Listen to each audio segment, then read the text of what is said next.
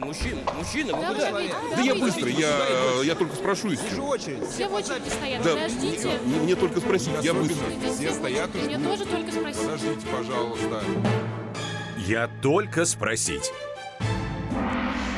10 часов 5 минут московское время. Это «Комсомольская правда». И рубрика «Я только спросить» стартует прямо сейчас. В студии у нас э, офтальмохирург. Михаил Михайлович, офтальмохирург. Да. Повтори. Офтальмохирург. Получилось. А то- Значит, логопед тебе не нужен уже. Вычеркиваем. Кандидат медицинских наук, член Российского общества катарактальных и рефракционных хирургов. Ты оцени. Член глаукомного общества России Александр Владимирович Кулик. Александр, здравствуйте, добро пожаловать. Да, добрый день. Да, Добрый день, поближе Александр, в ми- в микрофон. Прямо Да. клинику амбулаторной э, хирургии представляет э, Александр, э, клиника Национального медицинского исследовательского центра профилактической медицины. Это федеральное государственное бюджетное учреждение. И мы сегодня будем говорить про амбулаторную хирургию, насколько я понимаю, да? Да, А, давайте да- давайте все-таки определимся, что это такое. И в микрофон, Александр, да, у нас, у нас своя тут микрохирургия, поймите нас правильно. Что такое? Ну, амбулаторная хирургия подразумевает э, проведение о- операций э, На дому. Нет, в условиях нашей клиники, но амбулаторно, без стационар, без госпитализации. То есть человек э, прооперировался и пошел домой. Ну, полежал, понаблюдали его специалисты, да, и пошел домой. А, ну вот и присоединился второй гость. Да. К нам тоже его представим сразу. Пожалуйста. Руководитель клиники амбулаторной хирургии Национального медицинского исследовательского центра профилактической медицины Хачатур э, Кургинян с нами в прямом эфире. Хачатур, здравствуйте. Здравствуйте. Мы начали говорить про амбулаторную хирургию. А насколько это все вот э, развивается в нашей стране? Насколько я понимаю, время деньги. Не очень хочется тратить время на стационар, да? Вы как хотите, полежать или полечиться амбулаторно? Лучше амбулаторно. Возможно ли это? Ну и, собственно, вы предоставляете вариант. На самом деле, а, что касается амбулаторной хирургии, да, в России еще кладезь, есть куда развиваться и долго и долго, потому что во всем мире в среднем амбулаторные операции занимают порядка 60% от всех операций в России, в лучшем случае это 10-12%, поэтому нам есть куда развиваться. И действительно, если провести анализ, а, посмотрите в наших стационарах, кто находится на самом деле, да, а с какой целью туда ложаться и на какие операции. Эти операции действительно в большинстве своем можно выполнять амбулаторно. Это Мину- для минуточку, другой Да. вопрос. Ответственность врача. Вы, э, значит, я, как, как я себе представляю, да, ответственность врача. Если человек прооперирован, он, ну, собственно, должен пройти какой-то реабилитационный послеоперационный период. Врач должен за ним понаблюдать. Как это все будет развиваться, если мы говорим там про хирургию, да, как, как швы будут заживать в конце концов.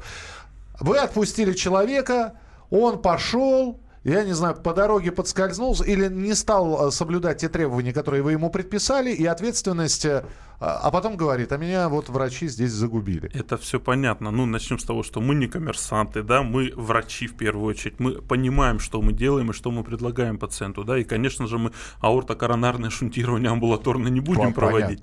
Поэтому а, есть строгие критерии отбора пациентов, да, а, строгие критерии понимания, какие операции возможно проводить амбулаторно, да, со всеми рисками. Безусловно, мы берем все согласия. Ну, все как положено. Все-таки государственное федеральное учреждение, поэтому ответственность на высшем уровне. Нужно добавить, что э, Хачатур Михайлович, он э, еще сердечно-сосудистый хирург, а то руководитель-руководитель.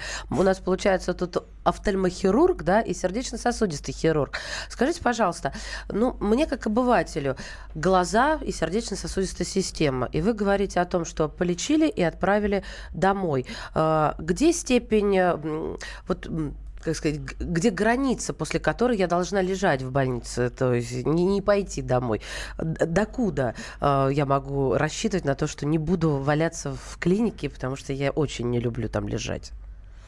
Ну, Александр Владимирович начнет. Ну, начнем с того, что сейчас... э, Александр, в Владимирович. микрофон. Да, мы А, сейчас вас исключим мы, из совещания. мы сейчас привяжем вас к нему. Начнем с того, что сейчас на настоящее время достаточно широкий спектр антибиотикотерапии который применяется после оперативного лечения. Так, а, глазные операции сейчас проводятся а, на микроуровне, через микроразрезы, микропроколы. То, что делалось 10-15 лет назад, это были большие ра- разрезы, достаточно для глазных операций, с наложением швов, где нужна была определенная реабилитация и так далее. Сейчас с применением новых технологий, бесшовной хирургии и, и, еще раз повторюсь, микроразрезов, а, высокого спектра антибиотикотерапия, а, мы имеем право отпускать людей домой.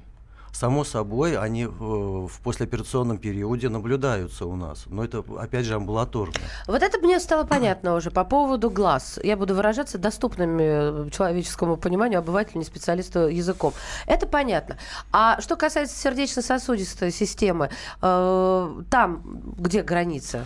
А, ну, начнем с того, что в нашем центре все-таки широкая диагностическая база, и мы можем уже определенные выводы делать в процессе диагностики пациента, сможем ли мы ему оказать амбулаторную помощь или нет. Да? А, во-вторых, что касается границ, ну, а что касается сердца, да, в Америке уже известны случаи, когда даже стентирование делают амбулаторно, по сути дела. Это что такое стентирование? Стентирование это когда а, в сосуд закупоренный, да, где есть там атеросклеротическая бляшка, ну, в частности, речь идет о коронарных сосудах, сосудах сердца, да, ставят такую пружинку для обывателя, скажем так, чтобы было понятно. Тоже хорошее объяснение, так. А, который раскрывает просвет сосуда и восстанавливает кровоток. То есть это делается при, а, скажем так, а, угрозах острокоронарный синдром, да, так, инфаркты, вот, собственно, в этой ситуации. Вот. Даже в Америке уже делается это амбулаторно. В России, конечно, пока об этом говорить рано, но в любом случае эти операции уже на потоке в стационарах, скажем, да. Что касается амбулатории, то речь идет о сосудистых заболеваниях, да, там, в частности, варикозную болезнь, как бы ее, ну, сейчас нет варикозной болезни, которую нужно лечить именно в стационаре, да, это крайне редко, я не знаю, там, что должно быть, должен быть букет, наверное, у пациента, чтобы его можно было лечить в стационаре, а в основном все это амбулаторно. То есть также без разрезов под УЗИ навигации, под местной анестезией. Давайте слушателям напомню, Миша, да. извини, перебила то, э, твое желание задать вопрос сейчас. Я напомню слушателям средства связи, дабы у вас была возможность, э, дорогие наши, задать свой вопрос. WhatsApp и Viber 8 967 200 ровно 9702. 8 967 200 200 ровно 9702. Студийный номер телефона 8 800 200 ровно 9702. 8 800 200 ровно 9702. Э, значит, э, ваши вопросы мы будем задавать уже в следующей части программы. Сейчас, наверное, вопрос, который может возникнуть, а может вы просто на местах экономите? Ведь а, иметь отделение, палаты, да, это... это Дорогое удовольствие. Расширенное пространство, а так прекрасно открыл себе там клинику, арендовал здание, построил здание, двухэтажная, сидят врачи, специалисты. Вот, э, кабинет, хирургический кабинет, э, кабинет, хирургический кабинет, никаких спальных э, или лежачих, Вы никаких прямо стационаров. Идеи подаете на да, самом деле. Да, пожалуйста, пожалуйста. А, на самом деле, еще раз подчеркну, что мы федеральное государственное бюджетное учреждение, да, мы в первую очередь врачи и в первую очередь думаем о комфорте пациента. Поэтому а, говорить о том, что мы что-то экономим, наоборот, мы стараемся создать все условия для того, чтобы пациент экономил свое время прежде всего, да, и а, опять-таки встает банальный вопрос, да, если это возможно сделать амбулаторно, зачем ложиться в стационар? А в чем плюс? Подождите. Есть такие люди, как я, которые не выносят э, больницы на дух, а есть такие, которые, наоборот, им нравится там лежать, и я их не осуждаю, понимаю. Ну, а, во-первых, это выбор пациента, безусловно. В нашей стране, как и в любой другой, пациент имеет право выбирать, да, поэтому мы ему предлагаем альтернативный вариант, без госпитализации, без разрезов, без наркозов. То есть вы встали и ушли на своих ногах либо предложить альтернативу, вот вы полежите, сделают вам спинальную анестезию, сделают разрез тут, разрез тут, неизвестно, как это будет заживать, неизвестно, какие последствия после спинальной анестезии, но какой здравомыслящий человек выберет после этого стационар? Хороший выбор предоставляет. Самые популярные амбулаторные хирургические операции, ну вот если мы сейчас говорим про э, клинику амбулаторной хирургии, вот самые популярные. Ну, в нашем центре, безусловно, это офтальмологические операции, да, это катаракта в частности, э, это эндовенозная лазерная облитерация при варикозной болезни, это, э, скажем, герниопластики тоже активно используются, проктологические операции э, широко применяются в любой сложности, по сути дела. Э, геморрой лечится тоже амбулаторно, урология биологически, это варикоцели, гидроцели. То есть на самом деле, а, я говорю, большое количество операций, поэтому сказать конкретно, какие наиболее часто, очень трудно. А вот как слежение и общение врача с пациентом происходит, если он отправлен на амбулаторное лечение? Об этом мы поговорим через несколько минут, равно как и принимаем ваши вопросы. 8 9 6 7 200 ровно 9702. 8 9 6 7 200 ровно 9702. Скоро продолжим. Оставайтесь с нами. Это программа «Я только спросить» спросить. Можно бесконечно смотреть на три вещи. Горящий огонь, бегущую воду и телевизор. А телевидение можно еще и бесконечно слушать в нашем эфире – Потому что ведущие Егор Арефьев и Сергей Ефимов просто огонь. И никакой воды, только главное, что стоит посмотреть, а чего лучше никогда не видеть. Программу «Глядя в телевизор» слушайте по средам с 8 вечера по московскому времени. Я только спросить. Так, друзья, все серьезно, и ваши вопросы тоже. Присылайте, потому что я только спросить а, будет еще длиться какое-то время, а потом все, поезд уйдет. Итак, сегодня у нас в гостях в рубрике «Я только спросить» руководитель клиники амбулаторной хирургии Национального медицинского исследовательского центра профилактической медицины, сердечно-сосудистый хирург Хачатур Кургинян. Здравствуйте, Хачатур Михайлович. Здравствуйте еще, еще раз. раз. да, здороваемся. Так, э, как это врачи называют? Э, Офтальмохирург? Э, нет, я не про это. Ладно, хорошо. И правильно Михаил Михайлович сказал. Офтальмохирург, кандидат медицинских наук, член Российского общества катарактальных и рефракционных хирургов, член глаукомного общества России Александр Кулик. Александр Владимирович, я устала. Да, я больше не буду это повторять. понадобится. Поехали, поехали Да, по вопросам. поехали. Значит, э, гастроскопия в, мега- в медикаментозном сне. А, это э, мы знаем, что существует э, э, колоноскопия в медикаментозном сне, гастроскопия. Есть показания, есть противопоказания. Амбулаторно ли э, после этого, ну, после гастроскопии, наверное, всем амбулаторно уходят. А, вот э, подробности, Значит, что пожалуйста. касается а, эндоскопических методов диагностики во сне, это у нас с успехом а, уже более двух лет а, используется данная методика. А основная суть этой методики, безусловно, это снова комфорт пациента. То Или есть, кишку глотать, когда спишь. ну, Ну, это- это не кишка немножечко, да. ну, смысл- зона. да, да, смысл в этом. То есть это великолепно можно сделать и без скажем так, седации, да, без сна. Но для комфорта пациента это предлагается сделать одномоментно и гастро, и колона во сне. Собственно, пациент спит в течение 20 минут, да, за это время... Гастро это сверху, колоно это снизу. Да. Наталья. Я поняла, Да. просто усыпили и, И- и- и надругали. да. Погодите, коллеги, это я по радиоэфиру, не претендуя. Но э, я не очень понимаю по поводу э, гастроскопии. Ведь э, человек, э, он же, когда спит, э, он же может подавиться, он же может, он не контролирует себя. То есть вот, э, вот такие вопросы возникают. Там же в чем проблема? Это больно. Рвотный рефлекс, извините э, за подробности, да, не к утреннему столу и так далее. Многие очень сталкиваются, это п- возникают вопросы, боятся мужчины. Все взрослые. основные сложности при гастроскопии возникают из-за того, что пациент паникует и он неправильно дышит. Когда он Так. спит, этих сложностей нет. А вы там потихонечку э, Да, поэтому и тем более есть там, собственно, и откачивание слюны, да, как бы, ну, этих проблем в принципе нет. Что касается колоноскопии, безусловно, а, сами эндоскописты отмечают не очень, а, скажем так, комфортно им самим работать. Почему? Ну, потому что а, кишка расслабляется, немножечко углы как бы сглаживаются, им сложнее проходить, но в принципе, опять-таки, а, результаты хорошие, пациенты довольны тем, что они совершенно без всяких эмоций, скажем так, отрицательных получают а, результаты. Ну вот, и опять-таки, это всего 20 минут, они после а, этого сна немножечко полежат в дневном стационаре, придут в себя и спокойно. А есть лягут. противопоказания для этого? А, безусловно, То есть реакция Для во на- сне. А, Во-первых, э, этот медикаментозный сон э, выполняет э, анестезиолог. Ну, естественно. И э, на предварительной консультации, да, он определяет там э, показания, противопоказания, там и высокое давление может быть, да, ну, сопутствующий букет они, собственно, Ну, смотрят. вот вам, как сердечно-сосудистому хирургу, это общий наркоз. А ведь э, я слышала... Это сон, это не наркоз, это Вот, седация. вот так и называемая. объясните, пожалуйста, объясните нам, потому что я же слышала, что там не больше трех наркозов за жизнь можно, Э, понимаете, там и все на пять лет каждый раз сохраня, э, как это, укорачивается жизнь. Что вы смеетесь, Михаил Михайлович? Ну, мы не Вообще, будем когда спишь, укорачивать. э, укорачивается жизнь.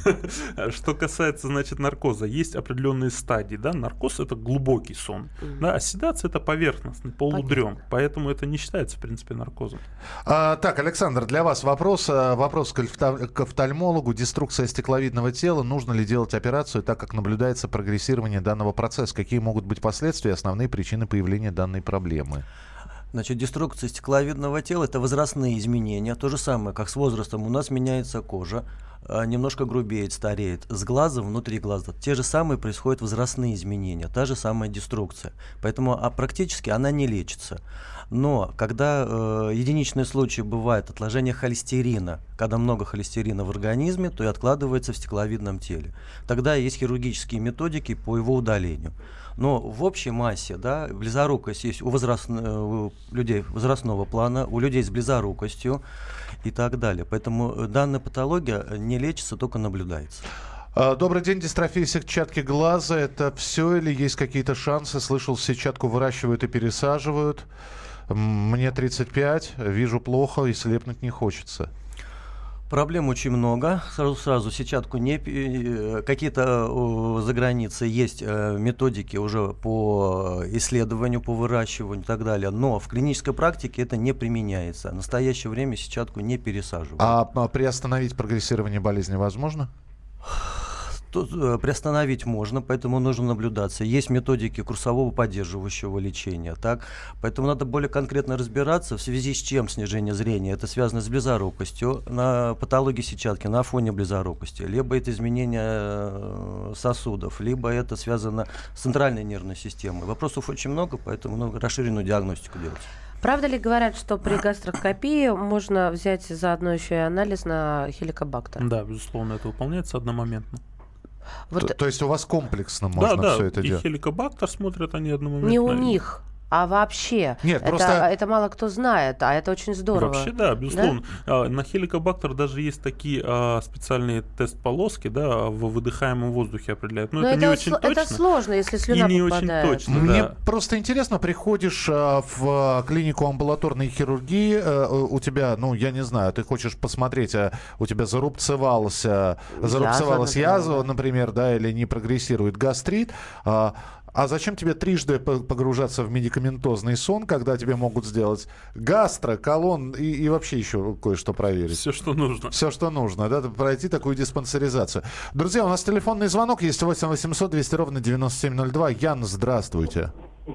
Здравствуйте. Да, у, меня, у меня такой вопрос, я бы хотел уточнить. Можете сказать, пожалуйста, варикозное расширение вен, э, почему это происходит вообще, что это такое, как э, сделать профилактику и что делать, если у меня там на ногах, да, две вены, ну, сбухли, ну, варикоз.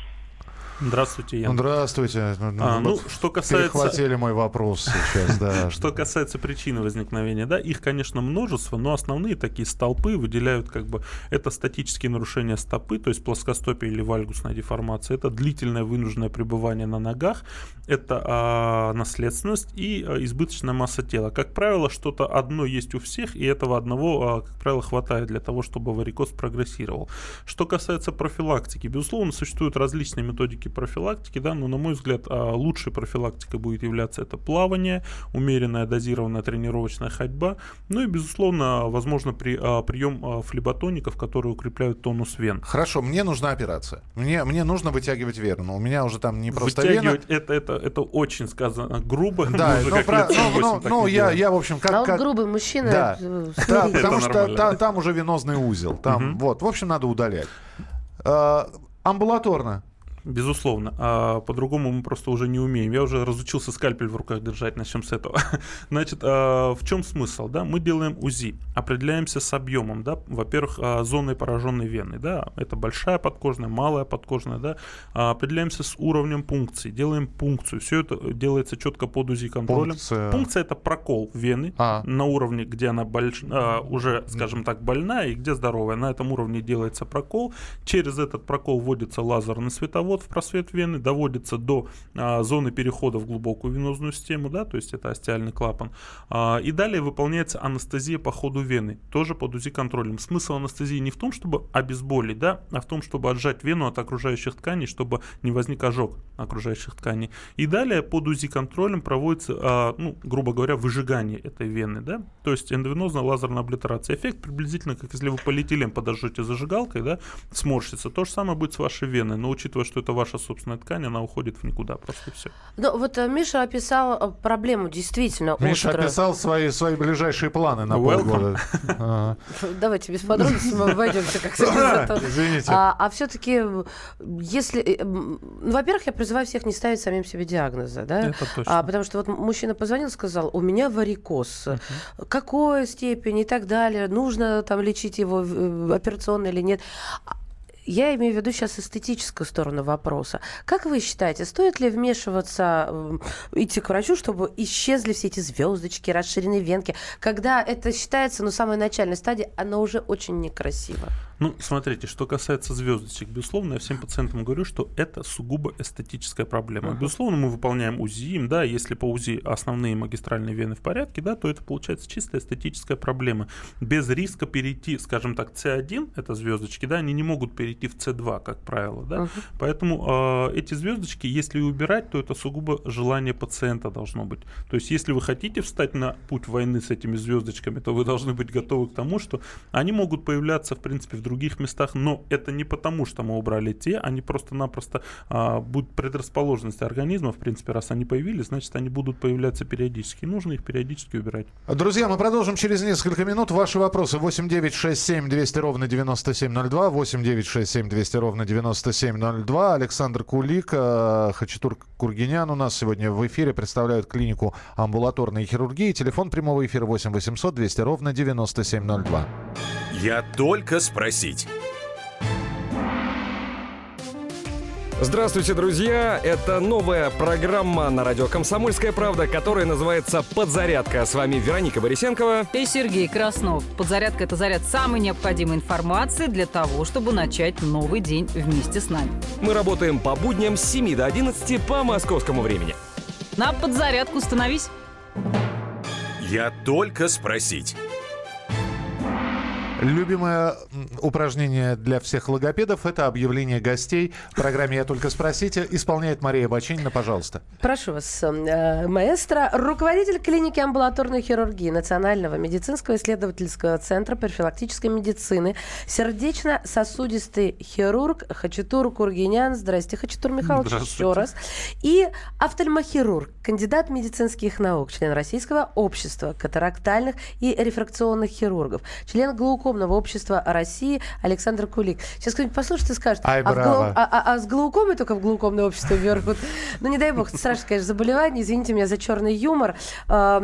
Скажите мне, доктор, я просто, вот мы с вами за кадром, Александр, разговариваем по поводу, вы меня спрашиваете, а почему вы не оперируетесь? Я думаю, таких, как я, много, потому что стереотип э, того, что м, у тебя делают операцию на глазах, и ты видишь, даже если тебя понятно, что успокоительными напоят. Ну, я не знаю, как, Миша, это описать. Мне плохо от этой мысли становится. Я просто в, в- в пику тому, что ты говоришь сейчас для Александра Хачатура. Нет, я не про вены спрошу. Вот, пожалуйста, сообщение. Как можно рисковать, делая стенирование на дому? У меня отцу в больнице 68-й провели экстренную операцию, поставили для- два стента, выпихнули из больницы через 10 дней. Ночь он провел дома, утром умер. И никто за это не несет ответственность. Так кто же ответит за смерть человека про- после э, стентирования на дому? И вот здесь мы подходим к вопросу ответственности врача за дальнейшую судьбу пациента. Это и к Александру относится. Вот сделали операцию, э, сделали повязку на глаз и отпустили домой. Это и к вам, Хачатура, относится как к человеку, который возглавляет всю эту организацию. Смотрите, что касается на дому, ну еще раз подчеркиваю, это не на дому, безусловно, это амбулаторно, это в условиях стационара одного дня, то есть с утра можно выполнить, да, там к вечеру отпустить. А, безусловно, никто не говорит о том, что всех поголовно, кому выполнено стентирование, нужно отпускать домой. Нет, бывают разные ситуации, бывают несколько стентов ставят, да, в зависимости от а, количества пораженных сосудов. Поэтому это сугубо индивидуально должно решаться. И опять-таки а, существуют протоколы, существуют а, четкие критерии, кому мы можем сделать так, кому не можем сделать так. И судить по одному частному случаю, безусловно, а, речь идет о жизни человека, это понятно, но а, нельзя делать выводы о системе в целом. И исходя из того, что происходят вот такие э, ситуации. Ответственность врача, она всегда есть и будет. Ну, начнем с того, что мои пациенты со мной всегда на телефоне, то есть всегда, в любое время они мне могут позвонить, написать. И даже если я не ответил сразу, там в операционной нахожусь, э, я им обязательно перезваниваю. Это нормальное явление, да, мой телефон при желании можно и в интернете найти, в принципе, они друг другу э, дают, пациенты меняются.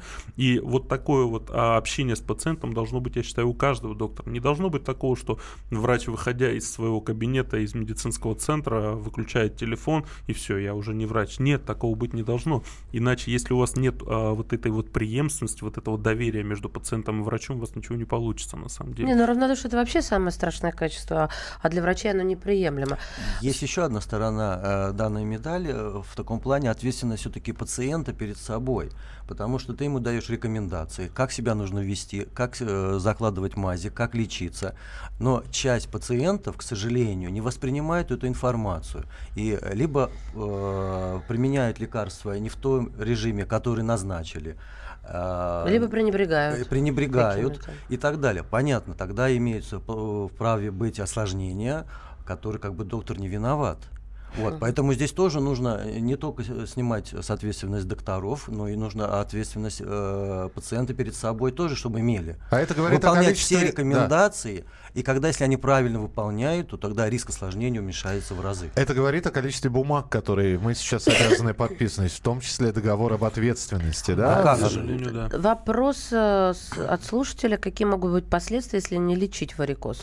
А последствия простые на самом деле. Это а, тромбоз, тромбофлебит, да, тромбоз может привести а, к тромбоэмболии. К смерти он может Ну, произвести. мягко Да, говоря, я да. укорачиваю А, э, в вашей По речи. большому счету, ну и также трофические язвы, лечение которых стоит гораздо дороже, чем лечение варикоза. Как вы относитесь к компрессионному трикотажу? Хорошо, но строго по показаниям, да. То есть э, приходят иногда пациенты и говорят, что вот мне там назначили год носить компрессионный трикотаж. Вопрос зачем?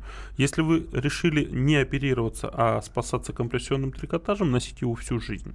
И каждые полгода меняете по рекомендации производителя. Миш, мне кажется, это, знаешь, это как пытошное. Это как испанский сапог, это испанская колготка Ну, какая-то. вот этот вот чулок, да, вот э, в том числе и который обтягивает твою ногу и... Его дело в том, что же вены работают при- а, по принципу мышечно-венозной помпы. И а, мышцы имеют память, да, поэтому, когда вы находитесь в чулках, эта а, мышечно-венозная помпа не функционирует. И просто-напросто мышцы со временем атрофируются, они забывают, как им нужно работать. И потом, когда вы снимете этот чулок в один прекрасный день, все у вас и вернется во своясь, а может больше. Здесь спрашивают, хочется перефразировать, там, доктор, я после операции на скрипке буду играть. То есть человек играл в футбол, да, и вот он считает, что если он прооперируется, например, да, э, и у него варикоз, сможет ли он продолжить, ну, какую-то физическую Без проблем. активность? Профессиональным спортсменам я даю ограничения в течение месяца. А, скажем так, любителям две недели и вернуться назад. Есть у нас телефонный звонок 8 800 200 ровно 9702. Владимир, здравствуйте. А, Добрый день. Вот я являюсь потенциальным клиентом вот клиники по поводу операции по венам. Вот, и, Пациентам. Так. Да, да, да. Вот у меня такой вопрос. А, медицина шагнула далеко вперед, вот, а, ну, от этих от традиционных операций. Но насколько сейчас важно а, оборудование? Вот я насколько знаю, лазерное оборудование, лазер для операции по венам, а, тоже разное бывает. Вот какие-то немецкие фирмы есть, вот световоды бывают радиальные, там вот самые совершенные, которые. Потом нужно следить, чтобы световоды один раз только использовались. Там, ну и далеко не самый последний момент, кто вот этим оборудованием пользуется. Потому что у меня есть знакомая, которая косметологией занимается. Вот она выдает себя за доктора там э, косметологических наук, профессия просто, а сама вообще в, в руках никогда укол не держала, накупила оборудование для косметики и колет всем подряд желающим. Вот как вот это, от этого избавиться? Вот как вот... э, Мы, мы поняли, да, спасибо. Во-первых, какое, нет ли китайского оборудования Отвечу просто. профессионала? А, или- Начнем с того, что я всегда говорю пациентам, что вас не интересует, как я вас оперирую. Я могу вас пальцем прооперировать, я отвечаю за результат, отвечаю перед вами. Больше вас не должно ничего интересовать. Что касается, ну, раз уж интересно человеку сказать, да, безусловно, мы используем радиальные световоды, используем их однократно. Оборудование у нас российско-германское совместное производство. Поэтому, еще раз повторюсь, вам важен врач, который вас оперирует, и результат, который он вам даст, а не то, как он вас и чем оперирует. Александр, вам вопрос. Поставили диагноз ЦСХ правого глаза. Лечится? Э, лечится долго. А что это ЦСХ? Центральный серозный хореоретинит возникает у молодых. Зря То есть спросил. это э, инфекция, ин- э, инфекция попала, скажем так, под сетчатку, лечится Ой. долго, от полугода до года, поэтому срочно э, бежать к докторам, офтальмологам и лечиться, как говорится. Здесь э, пробы на инфекционные дела нужно брать, заболевание э, может с снижением зрения выйти. М, У меня э, впечатление такое, что все офтальмологи говорят так, когда им рассказываешь о своем зрении, они говорят, а почему не оперируетесь? Во-первых, вопрос, все ли оперируется, я имею в виду э, дефекты зрения, э, астигматизм, дальнозоркость, близорукость, э, что там еще у нас, э, астигматизм, который уже сказала, или же э, вы не по, не по э, любому поводу э, посоветуете операцию? Или это решение всех вопросов и точка? Нет, а, э, диагн- перед тем, как оперироваться, а, нужно пройти комплексное обследование. И только после этого, когда снять параметры, э, все параметры из глаза, можно сказать, вы подходите под операцию или нет. Сейчас э, спектр э, за, э, за счет того, что э, высокие технологии пришли в Москву, в Россию с новыми, э, новое оборудование, то спектр хирургии расширился. Но все равно подход индивидуальный каждому. Поэтому э, нельзя так сказать, что вы годны на операцию. После обследования могу сказать, вы годны на операцию или нет. Подход индивидуальный, а то, что раньше мы не делали, сейчас сделаем. Поэтому з- только за счет э, той те- техники, э, технологии, которая имеется в клинике. Буквально три минуты у нас. Хочу, расскажите, пожалуйста, здесь спрашивают, вы федеральное государственное бюджетное учреждение, как к вам получить направление? То есть Значит- на- можно ли а, прийти в а, собственную поликлинику к своему там лечащему врачу и сказать, друзья, я вас очень уважаю, но дайте мне направление в клинику амбулаторной хирургии. Безусловно, вы можете взять направление у себя а, в поликлинике по месту жительства, да, и получить однократную консультацию а, в рамках программы ОМС а, в нашем центре. Но, скажем так, что касается именно лечения, да, к сожалению, лечение у нас уже будет выходить за рамки а, ОМС, так как, а, скажем, по определенным причинам мы в этом плане не лицензированы ОМС. Мгм. А, ну что, у меня еще есть вопрос. Да, пожалуйста, Успеваем пожалуйста, да, успеваешь. Так, сейчас скажу. Добрый день. У жены э, 36 лет варикоз на одной ноге, э, на голени. Скажите, что нужно сначала сделать для лечения, занимается спортом, фитнесом. Что посоветуете? Спасибо. Ну, для начала, безусловно, нужно прийти на консультацию, сделать ц- а, цветовое дуплексное сканирование, понять объем, а, что а, задействовано, да, какие именно проблемы у нее, да, и предложить в зависимости от той картинки, которую мы получим, и конкретное лечение, да, либо это оперативное лечение, либо, а, скажем так, медикаментозное. Звонок у нас еще один есть. Давайте к- ко- коротко очень, Кирилл, мы вас слушаем. Да, коротко, есть ли статистика осложнений? И второй быстрый вопрос, э, сидящая работа в офисе или в машине, что вы рекомендуете, как часто вставать нужно и что нужно делать? Спасибо. Что касается статистики, такая статистика есть, но, к счастью, не у нас в центре, поэтому не буду ее озвучивать в целом. А что касается а, вставать, да, вы можете не вставать, есть такие чудо-приборчики по типу Веноплюс, э, нейромышечная стимуляция, вы их э, как электроды крепите к голени, они создают эффект ходьбы, даже когда вы Как вы к сидите. ним относитесь? Хорошо? Вполне себе нормально, да. Это о, а, они, они подергивают, вибрируют? да? Сокращают, да, мышцы. Да, током Чё, тебя как- маленьким бьет разрядиком. А, а, я знаю, у меня шокер дома есть, обязательно попробую. Завтра принесу на тебе и попробую. У меня А, есть такой свой.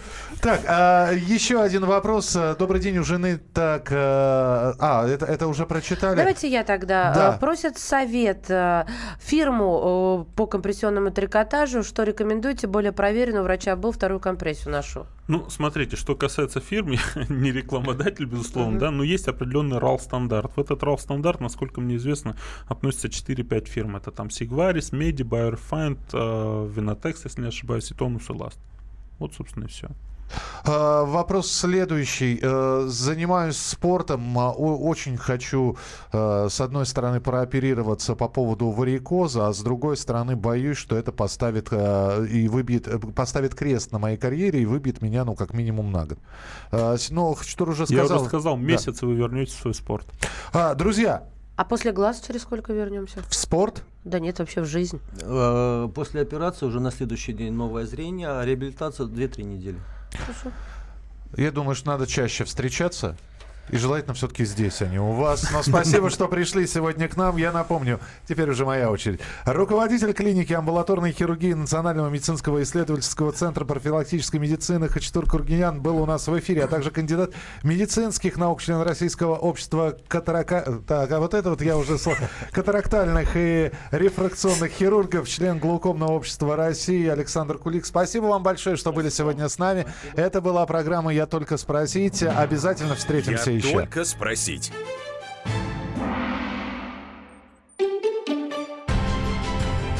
Будьте всегда в курсе событий. Установите на свой смартфон приложение «Радио Комсомольская правда». Слушайте в любой точке мира. Актуальные новости, эксклюзивные интервью, профессиональные комментарии. Доступны версии для iOS и Android. «Радио Комсомольская правда». В вашем мобильном.